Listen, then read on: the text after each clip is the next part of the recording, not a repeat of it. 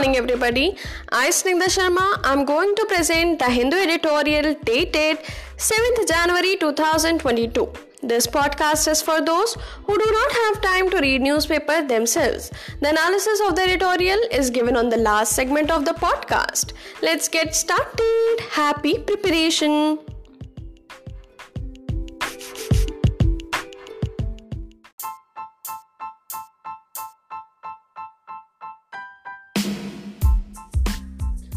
Renaming Arunachal locations a ridiculous exercise, says India.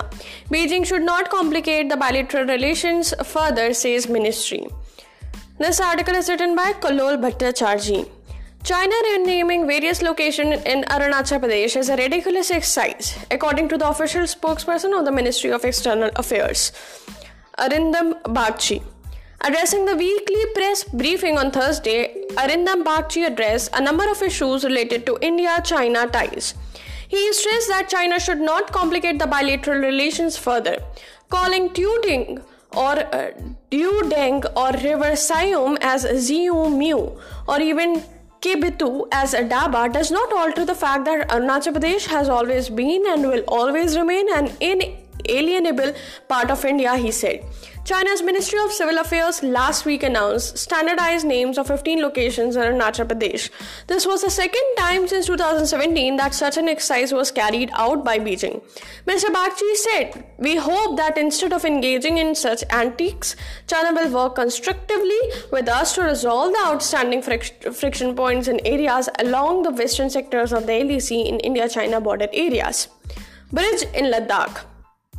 Referring to the reports of China building a bridge across the Pangong Tso, that is lake, in Ladakh, he observed that the government was monitoring this activity closely. The construction was taking place in an area that has been under China's illegal occupation for six decades. India never accepted such illegal occupation, he asserted. Mr. Bagchi also took up the issue of a recent letter that the political council of the embassy of China sent to a group of MPs who attended a meeting of the All Party Indian Parliamentary Forum for Tibet and urged the Chinese authorities to refrain from hyping normal activities by the Indian parliamentarians. The substance, tone, and tenor of the letter are inappropriate. Chinese side should note that India is a vibrant democracy and Honorable MPs, as representatives of the people, undertake activities as per their views and beliefs, he added. We hope that instead of engaging in such antiques, China will work constructively with us to resolve the outstanding friction points and areas along the western sectors of the LAC in India China border areas, said by Arindam Bagchi, Joint Secretary, Ministry of External Affairs.